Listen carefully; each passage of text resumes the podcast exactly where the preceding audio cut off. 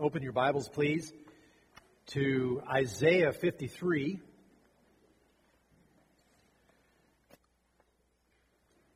Our scripture reading this morning is going to be a uh, very familiar one to you, particularly uh, at this time of year, Isaiah 53. And I'm going to uh, read for us the entirety of the chapter. Isaiah 53, starting in verse 1. Who has believed what he has heard from us?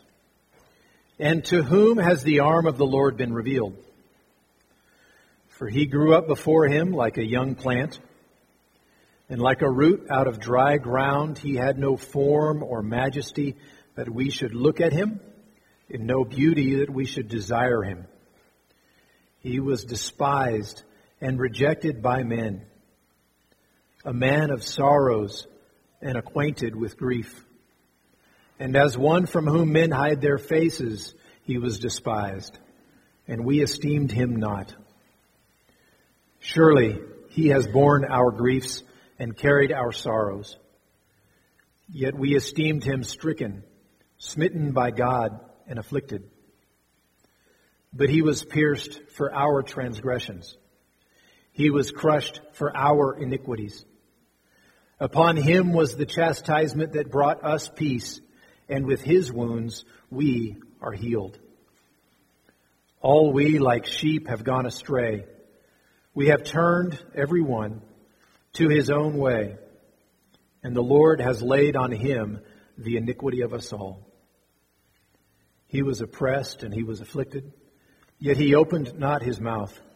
Like a lamb that is led to the slaughter, and like a sheep that before its shearers is silent, so he opened not his mouth.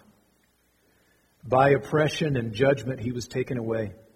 And as for his generation, who considered that he was cut off out of the land of the living, stricken for the transgression of my people? And they made his grave with the wicked, and with the rich man in his death, although he had done no violence and there was no deceit in his mouth. Yet it was the will of the Lord to crush him. He has put him to grief. When his soul makes an offering for guilt, he shall see his offspring. He shall prolong his days. The will of the Lord shall prosper in his hand. Out of the anguish of his soul, he shall see and be satisfied. By his knowledge, all the righteous, all the righteous one excuse me, by his knowledge shall the righteous one, my servant, make many to be accounted righteous, and he shall bear their iniquities.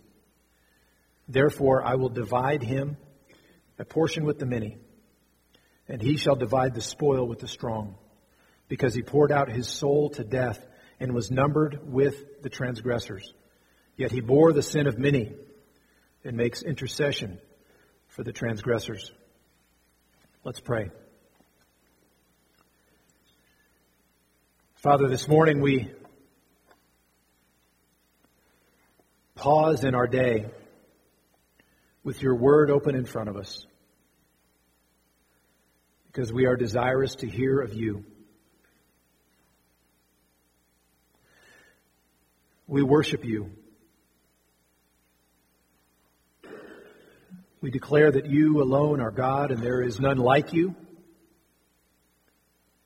And we praise you that you have made yourself known to us, not just distantly, not just through creation and the things that we can see by looking at the world, but you have made yourself known to us specifically in your word and savingly in your Son. And so this morning, as we have your word open and as we discuss the topic of the resurrection of Christ and what that means for us. We ask that you would minister to us by your Spirit, even in this time. And we pray in Jesus' name. Amen. We will come back to Isaiah 53 later in the message, but uh, if you would turn in your Bibles to 1 Corinthians chapter 15, that's really the passage we're going to be uh, focusing on mostly this morning. And as you're turning there, you may have noticed, if you are uh, a parent, that sometimes children argue about things that it doesn't really seem like should be all that important. And as I have become an older adult, I realize adults argue about things that don't really seem all that important. And often I want to um, stop a conversation or interrupt a, a person and, and say, do we really need to argue about this? Is it really that big a deal? because there are some things that are not worth arguing about, but there are some things. There are some things in life that we need to understand, need to advocate for, need to have a firm position on. And this topic that we're looking at today, the resurrection of Jesus, is one of those essential subjects. What do you believe about the resurrection of Christ? And by the end of this message, I want you to have a clearer picture of what actually happened on that Sunday morning that we are celebrating today. I want you to have a clearer understanding that God had told his people in the Bible centuries in advance that this would happen. And I want you to have a firm grasp on why this matters to you and is not just a topic for debate, a topic for discussion, that people can have different opinions on. So if you have your Bibles open now to 1 Corinthians chapter 15, I remember several years ago we were going to participate in a particular ministry endeavor and, and uh, Patty uh, Van Lappen was uh, uh, instructing us. We were talking together about how to share the gospel in, in, in this opportunity and, and she asked uh, who had 1 Corinthians chapter 15 verses 3 and 4 memorized. And two or three kids did. And I didn't. And she said, You don't have 1 Corinthians 15, 3 and 4 memorized? You need to learn it now. And here's why. 1 Corinthians 15, and I did, by the way. I can be obedient sometimes.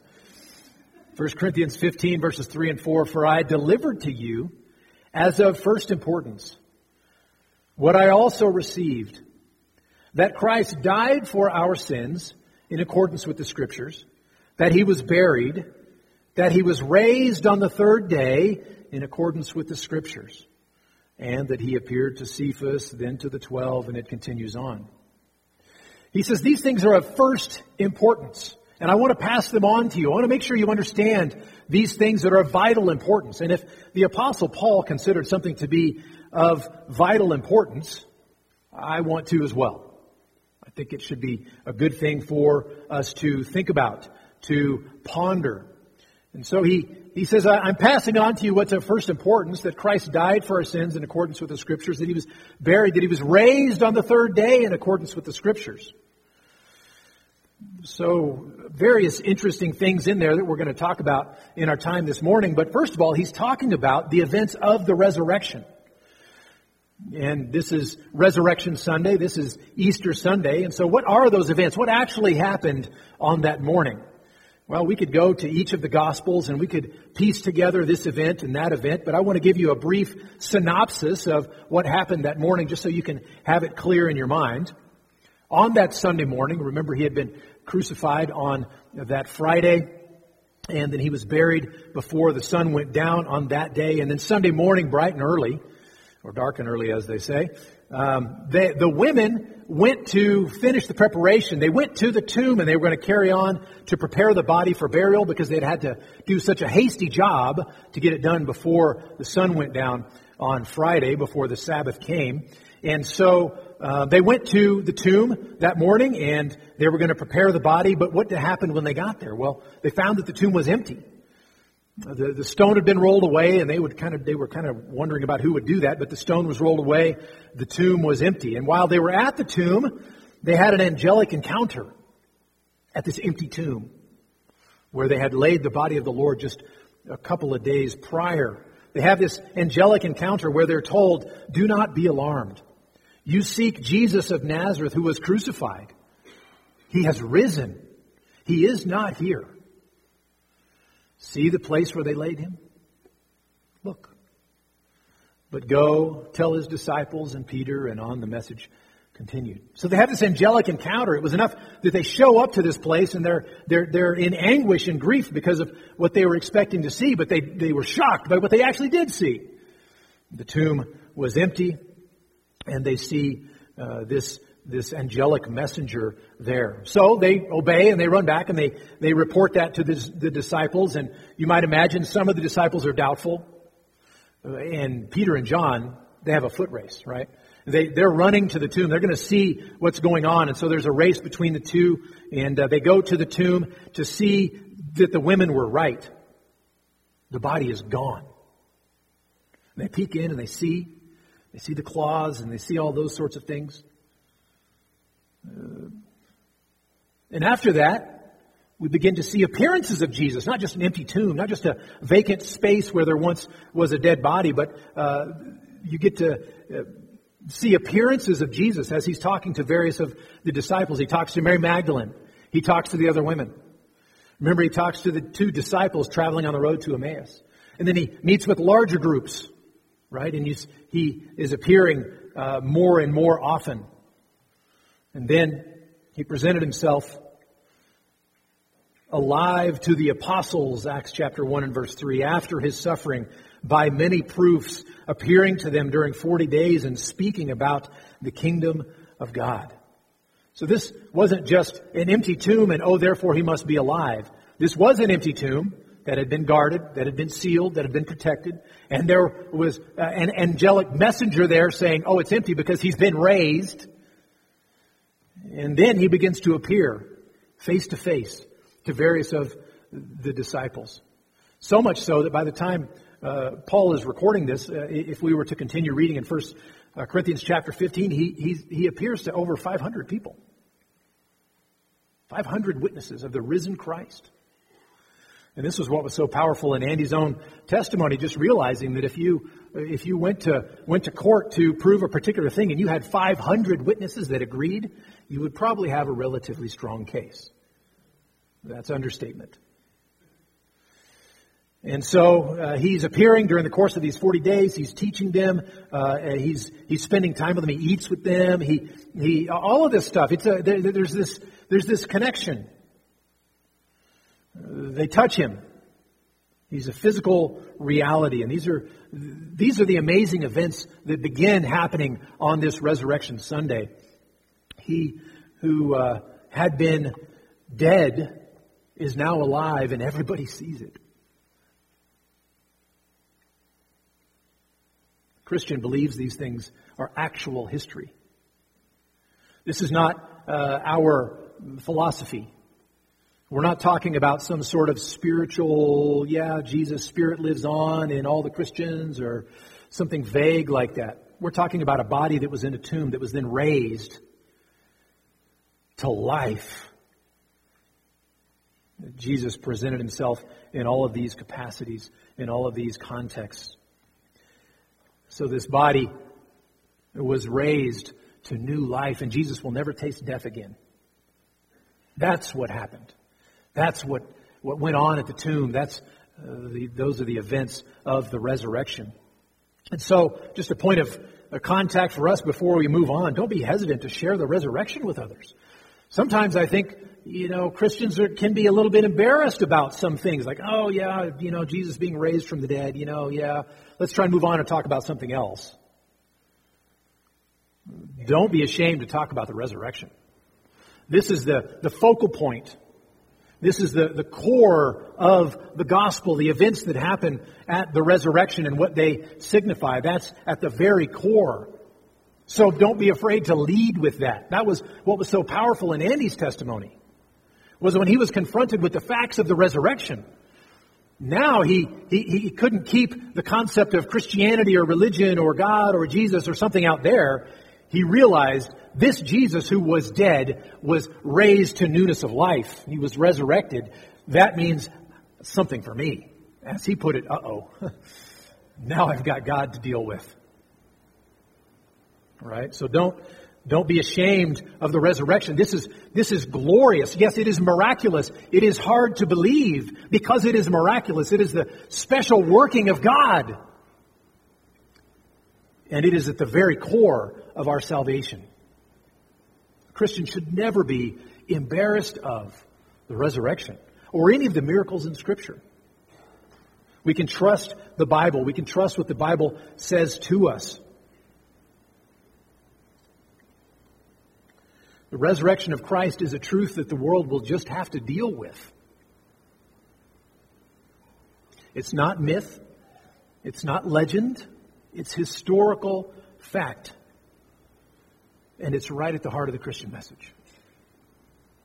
So, those are the events that actually happened that morning. The Bible says those things actually happened in reality, not as conceptions, not as notions, but in reality. Well, so those are the events that happened, but, but Paul says here that these things in 1 uh, Corinthians 15, verses 3 and 4, happened in accordance with the Scriptures. He says that twice. What he means is the Old Testament told us to expect this. The Bible told us these things were going to happen. So, was it really prophesied? Well, I have a, uh, an initial question before we get to looking at the prophecies about the death of Christ and then prophecies about the resurrection of Christ. But the, the first question I want to ask is why does it matter that these events happened in accordance with the Scriptures? Who really cares that it was in accordance with the Scriptures, that it was that it had been prophesied beforehand? Why does it matter? Well, two quick answers. First of all, this is a prophesied miracle. This is a prophesied miracle. The resurrection is a shocking miracle in itself. The fact of a dead body being brought to life, not just resuscitated, but resurrected, never to taste death again. That's a, that's a shocking miracle in and of itself. But the fact that the Old Testament said beforehand that it would happen is doubly shocking. It's mind boggling. That this is the, the most amazing miracle ever and it was miraculously spoken of hundreds and hundreds of years in advance. In the case of this passage, we're going to look at in Isaiah 53, uh, over 700 years in advance, spoken of. It's doubly miraculous. So it's a prophesied miracle, and secondly, it's an unexpected miracle. This is why it's so important. This is why it's so important in understanding the Bible. It was an unexpected miracle. The Messiah dying on behalf of his people was something that had not entered into the minds of most people. We who understand, we who see what happened can see, oh, there were, there, there was evidence in the Old Testament, but it tended to be overlooked. They tended to expect a, a glorious earthly kingdom where, uh, where they would enjoy political and social and economic and religious prosperity like under the days of David or Solomon, only much bigger. That's what the Messiah would do. He would come and bring that sort of thing. So the idea of a suffering Messiah never entered into the mind of most people. But Paul is telling us that had been God's plan all along. That was what was being testified to in Scripture all along. And so before we move on, you, again, you can trust your Bible. You can trust your Bible. The events of the resurrection, the, the events of the crucifixion, the events of the life of Christ, the Old Testament talked about it, said it was going to happen. So much so that the apostles, writing about it, said, Don't you remember how it was written beforehand that these things were going to happen? So that's why it's so important.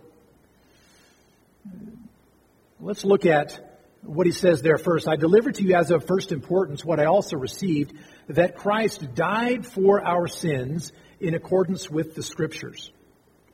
So if you go back to Isaiah 53, I'm not going to read all of it there, but I want to read uh, just a few verses that if, if I were to ask you, and if you weren't super familiar with your Bible, but you had heard about Jesus, if I were to read these to you and say, where are these verses found, you would, you would guarantee me they're in the New Testament. They're written more than 700 years before that. Isaiah 53, starting in verse 3. He was despised and rejected by men, a man of sorrows and acquainted with grief. And as one from whom men hide their faces, he was despised, and we esteemed him not. Surely he has borne our griefs and carried our sorrows. Yet we esteemed him stricken, smitten by God, and afflicted. It sounds like Jesus. It sounds like it's someone reflecting upon. It sounds like it's John, for example, who was there watching these things happen and happen and write, writing about it later on and reflecting back on it. But it's being written over 700 years in advance. And during that time, all the way uh, hundreds and hundreds of years before Christ, Isaiah is foretelling about the Messiah to come. He has borne our griefs and carried our sorrows. This is the servant. This is the Messiah, the one who is to come, bearing our griefs and carrying our sorrows. And when, when you and I might read that, we, we live in a, more of a psychological age where we might think of, you know, the, the, the griefs and the baggage, you know, that, that, we carry. We have grief and we have, we have a baggage and we have, we have wounds in our hearts and we have things that have been done to us and, and all these emotional hurts and whatnot. Right? And we might think that that, uh, that He heals us and gives us psychological peace. But that's not really what's being discussed right here. Verse 5 clarifies what kind of hurt he's talking about. He was pierced for our transgressions, he was crushed for our iniquities. Upon him was the chastisement that brought us peace, and by his wounds we are healed. The primary thrust of what's going on here is about the spiritual healing that we need. When Andy realized, uh oh, God is real, Jesus is his son, and I'm a sinner. It's that gap, it's that debt that is being addressed here. It's, it's those griefs. Now, God works in our lives and God does various things in our relationships and in our own hearts to, to heal hurts and, and to strengthen us and to comfort us, of course. But that's not the thrust of what's going on here. He's talking about our iniquities, talking about our transgressions. In verse 6, he says, The Lord has laid on him the iniquity of us all, placing that iniquity on him. It was the Lord's will to crush him he has put him to grief, verse, verse 10. It was God's stated purpose for Jesus. Why did he suffer? Bearing our griefs. And so we could, we could continue and read on in Isaiah 53 and, and, and we see the same language that he pours out himself. He gives himself to suffer in our place so that we might receive the healing. As he says in verse 11 of Isaiah 53, by his knowledge the righteous one, my servant, shall make many to be accounted righteous, and he shall bear their iniquities. His life, his sacrifice, by that, and knowledge of him, we get to be declared righteous before God. That's the message of Isaiah chapter 53. And so, so when we see in, uh, in back in 1 Corinthians chapter 15, when, when Paul says that he died for our sins in accordance with the scriptures, there's rich testimony from the Old Testament that prepares us to expect the Messiah to die for us in our place. But Paul continues. He says that he was buried and that he was raised on the third day in accordance with the scriptures. So not only did he die, not only did he pay a penalty, but he was to be raised again on the third day. And so we won't do an extensive study or anything like that this morning, uh, but we could look back at the Old Testament. Uh, like this morning, uh, we heard about uh, Psalm 16 and verse 10, referred to in the New Testament about uh, the fact that the Lord will not let Messiah see corruption. Yes, he will die. Yes, he will pay the penalty, but he will not see corruption, meaning he, he will be raised to life. He will be restored to life. Or we could look at Isaiah chapter 25 and verse 8 that the Lord would swallow up death in victory. Not just, not just bypassing death, but swallowing it up in victory. Going through it and defeating it by being raised. Or we could look at Hosea 13 and verse 14 where God makes the promise concerning his people where I shall ransom them from the power of Sheol, the place of the dead. I shall redeem them from death. O death, where are your plagues? O death, where is your sting? Death will be defeated. It will be eaten up by one who will die and be raised again. The fact that uh, Jesus was to be raised from the dead can be amply demonstrated from the Old Testament. What's curious to me when I read through this one, though, is when he says he will be raised on the third day in accordance with the Scriptures. So in Paul's mind, there's something about that third day that was special. And that's a little bit more difficult. If you remember the story of Jonah, in the Old Testament, he was swallowed up by the fish, and how many days was he in the belly of the fish? Three days and three nights, right? Or we could look at Hosea chapter 6 and verse 2, where we read, Come let us return to the Lord, for he has torn us, the Lord has torn us, that he might heal us. Does that sound familiar? Speaking corporately about the nation of Israel, he says, He has struck us down, and he will bind us up. After two days, he will revive us, and on the third day, he will raise us up that we may live before him. The Old Testament talked about these things, prophesied in advance, and Hosea writing about the same time as Isaiah, about 700 years before these events take place. Talking about this Messiah who will die a substitutionary death. He will pay the penalty. He will have the sins of his people placed on him, be executed for that, but then see life after that, that he would be raised after that. And so that's what we celebrate today, but rather than doing a, a, a, detailed argument for these things from Scripture, I want to ask a question. What's the big deal? What's the big deal? Why is this a matter of first importance in Paul's mind? I mean, it's Easter. It's Resurrection Sunday. It's a big deal on the church calendar and, and all of those things. But, but really, when you get right down to it spiritually, why does it matter? I mean, is it worth arguing over? Of all the things in the world that are not worth arguing over, is this one one that we should argue over? Paul says it's of first importance. Well, here's the big deal. The big deal is that God, the one to whom we owe all of our lives, our very existence, the one who created us, we, we owe him everything. And by, by the way, since he created us, we owe him perfect obedience. That's his right expectation. That God is perfectly holy, spotless, without stain or sin. He's, he's completely holy and spotless. And we, the ones who've been created by Him, to, who owe Him everything, and including our lives and our obedience and our worship because He made us, instead, what do we do? We, we sin. We have sin. Every time we do anything less than love God with our entire being, that is called sin. Anything less than that is called sin. And so, because of that, we owe a terrible penalty. We actually deserve to die for our sin. That's why this is so important. That's why uh, the stakes are so high when we talk about the crucifixion and the resurrection.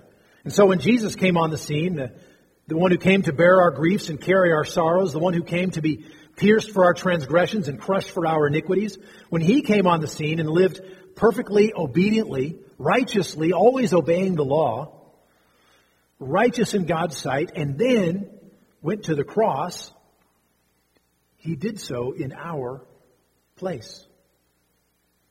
Upon him was the chastisement that brought us peace, and with his wounds we are healed. All we, like sheep, have gone astray. Each of us has turned in his, to his own way, and the Lord has laid on him the iniquity of us all. And so, though we deserve to die for sin, though our, our sin means that we have offended God and, and, and thus we deserve to die for our own sin, yet Jesus, the righteous one, offered himself in our place. And if you will trust Christ as your Savior, if you will look to Him as your very own Redeemer, you will have full forgiveness of sins. You will have His full record of righteousness credited to you. Just as Andy testified about earlier, He will save you, He will, he will give you peace with God that the Scripture promises. Well, so how do I know that Jesus' penalty was sufficient? To save you. His payment How do I know it was enough for you? It was sufficient for you as well. How do I know that maybe your sin wasn't too much for Jesus to bear? I mean, after all, I don't know your secrets. I don't, I don't know your sins, and you may be sitting there thinking, well, but my sins, they really add up. Right? They really add up. And maybe, maybe Jesus wasn't able to pay for that. Maybe, maybe when our sin was placed on Jesus, he didn't really pay at all. How, how could we know that? We know that Jesus' payment was acceptable to, to God because after three days, he raised him from the dead. Jesus' death took place because he was standing in the place bearing the penalty for my sin. So my sin is placed on him. He, he therefore is counted guilty in my stead. And the wrath of God is poured out on him for my sin. How do I know the payment was sufficient? Well, had the payment not been sufficient, had there been too much sin, too much guilt that I've accumulated, placed on Jesus, and it was too much for him to pay, and there was something left, the remainder would still be left on him. And God would never have raised him from the dead. He would still be paying the penalty for sin. And so the fact that on that Sunday morning when Mary and the other women showed up at the tomb and they found the stone rolled away and the tomb was empty, that was a, a testimony to us that the payment that Jesus had made, God had accepted. It was paid in full, in its entirety. And we remember Jesus' words on the cross. He's hanging there. It's, it's, uh, what does he, what does he cry out? It is finished. It's paid paid in full. Well, those are just Jesus' words, right? I mean, we trust Jesus, but if you really want to look at it, that's Him testifying it's paid in full. But on the third day, when the women showed up and the tomb was empty, when the, when the angelic messengers said, He's not here because He's been raised, just as He said, that was God's confirmation that it is finished. So is the resurrection a big deal? The resurrection is the biggest deal. It's the guarantee that we have life. Not just Jesus' word, as if that were not enough, but the testimony of God Himself having raised Jesus from the dead. God saying, I have accepted His payment. My wrath has been out, poured out in full on Him for your sin, Brennan. And I have raised Him. I have raised him because the payment has been made. For all who believe in Jesus as their Savior, they will find sins paid for. They will find that by knowing Jesus, the righteous servant of God, they will be accounted righteous in Him. And there is peace. This is such an important truth for Christians to keep in mind. Often we go through life with, with our sin hanging over us. Do, do you have an uneasy sense that there is still some score to settle between you and God? I mean, yeah, you've believed in Jesus, and yeah, you've you know you've been baptized, and you've and, and, and, you're a Christian, but it still seems like there's something there. Do you have a do you have a feeling deep down that maybe Jesus' payment for your sin was really not all the payment that God expected? God was really expecting something else, something in addition to the payment that Jesus made. And maybe you need to find some way to supplement. You need to know that the entirety of your sin, Christian, past, present, and future, was placed on Jesus so that he was counted as guilty of all of that in God's sight and the full wrath of God for your sin was poured out upon Jesus, exhausting the entirety of the wrath of God for your sin. So Jesus declares on the cross, it is finished. The payment's been made. And we hear the Father's agreement when on the third day God raised Jesus from the grave. The payment was made in full, and the payment was accepted as complete as sufficient, as adequate. Sin was paid for, death was defeated. Forgiveness and righteousness are now His to give freely to everyone who believes in Him. Christian, your sin is paid in full. This is something that we can, we can know and we remind ourselves of every time we shout to each other, He is risen. He is risen indeed. We are reminding one another that sin is paid in full. And there is peace in that. And so this morning, I hope you have a clearer picture of what actually happened on that, that first Resurrection Sunday when God raised our Lord from the dead. And that's a non negotiable Christian belief. These things happened. We believe they happened. And if they did not happen, then our entire faith is in vain. Everything hinges upon that. It's a non negotiable. There are a lot of things uh, that you don't really need to have a strong opinion on or take a stand on or, or argue for. This is not one of those things. Stand for this. I hope also that you have a greater confidence that this has been God's plan all along. That he, he, he told his people for centuries in advance what he was going to do. We're preaching through the book of Genesis right now. He, he the, the promise started all the way back in Genesis chapter 3. As soon as sin enters the picture, the solution enters the picture Christ himself. So I hope we have a clearer picture of that. And finally, I hope you have a clearer picture of why it is so vitally important, why this is such essential good news for the Christian. It's not just a philosophical notion. It's not just out there. It's not just some myth that we kind of hold on to that helps organize our thoughts or, or some other wishy-washy uh, philosophical or religious sounding jargon. These events happened and they are vital.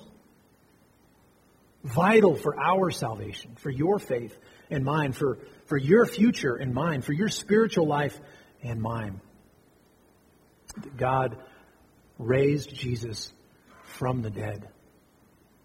Praise God for that.